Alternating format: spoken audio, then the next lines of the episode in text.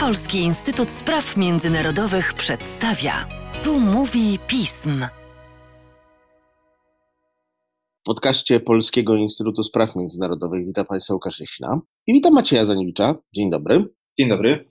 Ostatnio rozmawialiśmy sobie o zupełnie innych rzeczach, ale zawsze mówimy jakoś o Ukrainie, o jej miejscu w Europie, miejscu w świecie, o tym, jak sobie radzi w tych trudnych czasach. To pewne truizmy, ale jednak prawdziwe. I dzisiaj chciałem zadać Ci kilka pytań na kanwie Twojego biuletynu, który ukazał się 12 marca na stronie pism. O ukraińskiej Energiewende. Energiewende to jest jednak skojarzenie przede wszystkim niemieckie. Niemcy są państwem, które angażuje się bardzo mocno w przekonywanie na różne sposoby innych do tego, że ich model transformacji energetycznej jest dobry.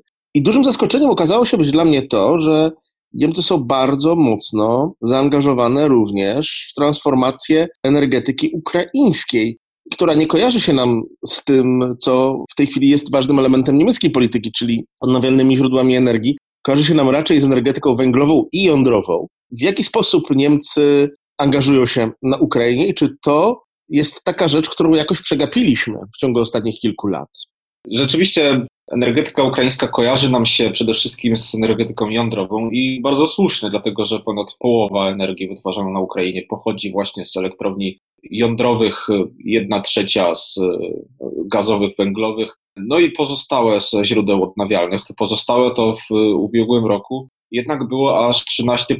Mówię aż, bo tutaj przede wszystkim ważna jest tendencja. Tendencja jest mocno wzrostowa i rok do roku nastąpił wzrost wytwarzania ze źródeł wiatrowych i słonecznych dwukrotny, a więc widać, że naprawdę inwestycje są spore. A Ukraina jest szczególnie atrakcyjna dla Niemiec, ale nie tylko, bo Chińczycy też są aktywni bardzo mocno w energetyce odnawialnej na Ukrainie. Ukraina jest szczególnie atrakcyjna z uwagi na to, że stoi przed bardzo podobnym momentem jak Polska, czyli w, przed momentem, gdy trzeba będzie podjąć decyzję, jaki model transformacji energetycznej chcemy wybrać. Polska wybrała budowę elektrowni jądrowej, ale też o czym się dużo mniej mówi, rozwój e, energetyki wiatrowej na morzu przede wszystkim, bo rzeczywiście tutaj mamy potencjał do tego. Wieczność Bałtyku jest bardzo dobra w okolicach e, polskiego wybrzeża. Ukraina natomiast ma również doskonałe warunki, jeżeli chodzi o OZE na południu kraju, głównie jeżeli chodzi o e, nasłonecznienie, natomiast ostatecznej decyzji co do tego modelu nie wybrała. Najlogiczniejszym rozwiązaniem z pozoru wydawać by się mogło pozostanie przy dominującej roli energetyki jądrowej, z tym, że tutaj rzeczywiście pojawia się nam problem polegający na tym, że te elektrownie, które są eksploatowane obecnie, są już eksploatowane w większości około kilkudziesięciu lat i 12 z 15 bloków jądrowych na Ukrainie przekroczyło swój resurs, czyli okres eksploatacji, a więc będą wymagały dużych nakładów finansowych y, na ich po prostu modernizację bądź kompletne zastąpienie nową technologią. Niemcy są tutaj aktywne, promując swój model na Ukrainie, czyli Energiewende, tak jak wspomniałeś. Jest to model zakładający wycinanie energetyki jądrowej i węglowej na rzecz źródeł odnawialnych. Dlaczego Niemcy się zdecydowały na, na taki model u siebie? Dlatego, że doszły do wniosku, myślę, że słusznego z perspektywy czasu, że kompetencje w energetyce jądrowej, które przecież firmy niemieckie posiadały, są zbyt małe, żeby realnie konkurować na globalnym rynku energetyki jądrowej, gdzie graczy jest cała lista, poczynając od Stanów Zjednoczonych przez Rosję, na Chinach, Korei Południowej czy Czechach kończąc bo mówimy też o, o podzespołach, takich jak turbiny e, Szkody, a więc postanowiły rozwinąć energetykę odnawialną i promować ją mocno tak, aby nie tylko Niemczech, ale też w Unii Europejskiej i poza jej granicami, to właśnie e, wiatraki i, i panele fotowoltaiczne były wybierane coraz częściej. I na promocję tego biznesu, na rozwój tego biznesu w Niemczech e, są wciąż przeznaczone olbrzymie środki, dlatego że to są szacunki ministra środowiska Petera Altmajera, że niemiecki rząd prawdopodobnie wyda na przestrzeni od 2000 do 2040 roku nawet do biliona euro na promocję czy na rozwój energetyki odnawialnej, a w konsekwencji rozwój kompetencji niemieckiego przemysłu w tej energetyce odnawialnej, które to kompetencje mogą później posłużyć jako przewaga konkurencyjna za granicą. To jest dokładnie ten sam model, który Chiny wdrożyły, jeżeli chodzi o firmy technologiczne. Jeszcze parę lat temu nie słyszeliśmy w ogóle o takich firmach jak Huawei, Natomiast olbrzymie dotacje państwowe pozwoliły rozkręcić ten biznes i obecnie Huawei, Oppo, Xiaomi to są dominujące marki w krajach również takich jak Polska. Zepchnęły dotychczasowego lidera Samsunga.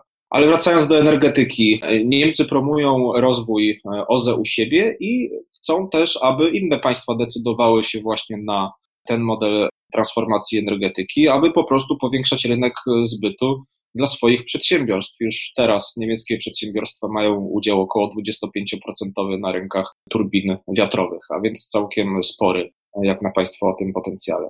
Dlatego też na Ukrainie działa od lat mnóstwo organizacji pozarządowych, ale też rządowych, które organizują konferencje, które organizują szkolenia, które promują generalnie i dofinansowują też projekty związane z rozwojem energetyki odnawialnej na Ukrainie. I jeżeli obserwujemy dyskusje ekspertów, ale też polityków zajmujących się energetyką w tym państwie, to możemy wręcz dojść do wniosku, że no, postawiono niemalże krzyżyk na energetyce jądrowej na Ukrainie, mimo że przypomnijmy, to jest ponad 50% źródeł wytwarzania w tym kraju.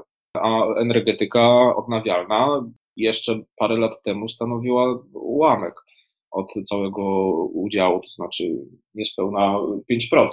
A więc rzeczywiście i za tym też poszła polityka państwowa. To znaczy energetyka odnawialna na Ukrainie jest w tym momencie mocno dotowana. Taryfy, tak zwane zielone taryfy są jednymi z najwyższymi w Europie. Teraz dopiero zostały nieco obniżone. Dotowanie to odbywa się tak naprawdę na koszt energetyki jądrowej. To znaczy subsydia idą właśnie od energetyki jądrowej, gdzie wytwarzanie już teraz jest tanie, bo rzeczywiście na początku inwestycje, wybudowanie elektrowni jądrowej jest bardzo drogie, ale po latach koszta się zamortyzuje inwestycji, to wytwarzanie tego prądu jest bardzo tanie.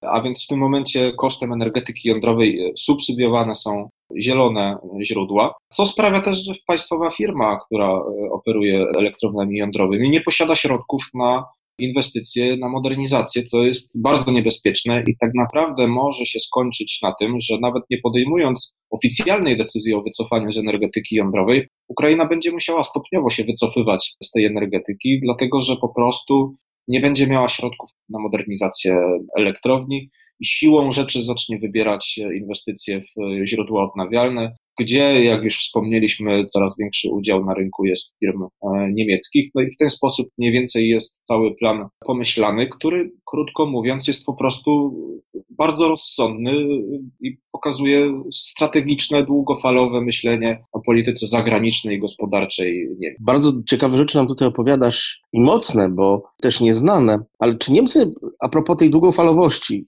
są też rzeczy krótkofalowe, czy Niemcy mogą użyć argumentu, jakim jest wspieranie Ukrainy, jej transformacji energetycznej, choćby w rozmowach z Amerykanami, aby przekonać ich do tego, że wcale nie chcą energetycznego zniszczenia Ukrainy, że robią dla Ukrainy coś w zamian za gazociąg Nord Stream 2. Czy może to Niemcom tak po prostu pomóc w uniknięciu sankcji amerykańskich?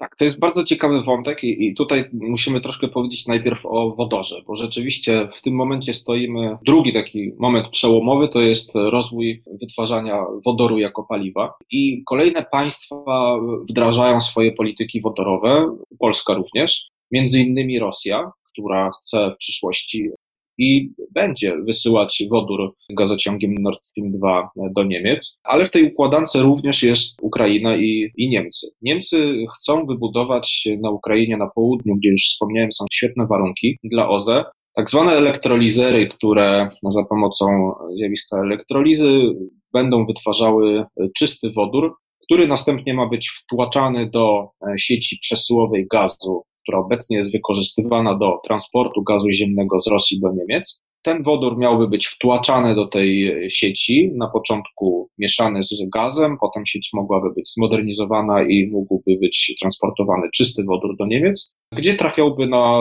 południe tego kraju do niemieckich przedsiębiorstw. I teraz tak, jest to generalnie projekt opłacalny również dla Niemiec, natomiast Istnieje duże ryzyko, że w obecnie trwających negocjacjach ze Stanami Zjednoczonymi rząd niemiecki będzie chciał opakować te inwestycje, które nie są nie noszą żadnej formy rekompensaty, są po prostu projektem czysto biznesowym oczywiście, ale może to opakować jako sposób zadośćuczynienia Ukrainie za to, że gaz przestanie płynąć przez jej terytorium z Rosji do Niemiec, bo zacznie płynąć przez Nord Stream 2 po jego oddaniu. I to mogłoby posłużyć jako argument za tym, aby Stany Zjednoczone zniosły sankcje wobec Nord Stream 2, no bo skoro Ukraina nie straci, bo zyska olbrzymie inwestycje, no to na czym polega problem? Ano problem polega na tym, że straty finansowe z tytułu tranzytu to nie są, to nie jest jedyne ryzyko, które idzie za budową Nord Stream 2, bo tutaj też mamy takie ryzyko jak usunięcie tej zależności Rosji od Ukrainy, od tranzytu przez Ukrainę, która teraz istnieje, która zdaniem wielu między innymi przyczyniła się do tego, że Rosja zatrzymała swoją ofensywę w którymś momencie w Donbasie właśnie z uwagi na ryzyko wstrzymania e, eksportu do, do Unii Europejskiej. A więc Rosja miałaby tutaj rozwiązane ręce i mogłoby dojść do dalszej eskalacji, ale oczywiście wątków jest dużo więcej i wymagałoby to kolejnej rozmowy na temat Nord Stream 2. Natomiast to jeszcze, o czym warto tutaj wspomnieć, to dodatkowe konsekwencje też dla Polski, ponieważ wytworzenie takiego rynku, stworzenie na, na Ukrainie olbrzymich zakładów produkujących wodór i przesyłających je to paliwo do Niemiec stworzyłoby też dosyć sporą konkurencję dla polskich producentów, bo jeśli jeszcze weźmiemy pod uwagę, że spoza Unii e, Rosja chce eksportować duże ilości wodoru do Unii Europejskiej i jeszcze Norwegia korzystając ze swojej infrastruktury, no to nagle okaże nam się, że konkurencja jest bardzo duża, no a, a środki przeznaczone na potencjalne inwestycje w tym biznesie są ograniczone. Dlatego też myślę, że to jest dobry czas, żeby zmobilizować się jak najszybciej, bo Polska nie może powstrzymać i nie powinna też powstrzymywać inwestycji na Ukrainie, bo nie leży w jej interesie, ale zamiast tego może po prostu szybciej przeprowadzić inwestycje na swoim terytorium, aby najpierw zająć te nisze na rynku i wytwarzać czysty wodór ze źródeł odnawialnych, co jest absolutnie możliwe z wykorzystaniem energetyki wiatrowej na morzu, która ma powstać. A więc no, mnóstwo wątków, które się wzajemnie zazębiają w tej układance i mnóstwo spraw, o których warto wiedzieć. Dziękuję bardzo Ci Maćku za to, że przypomniałeś to, co się dzieje i polecam Państwu czytanie tekstów Macieja Zaniewicza. Dziękuję również.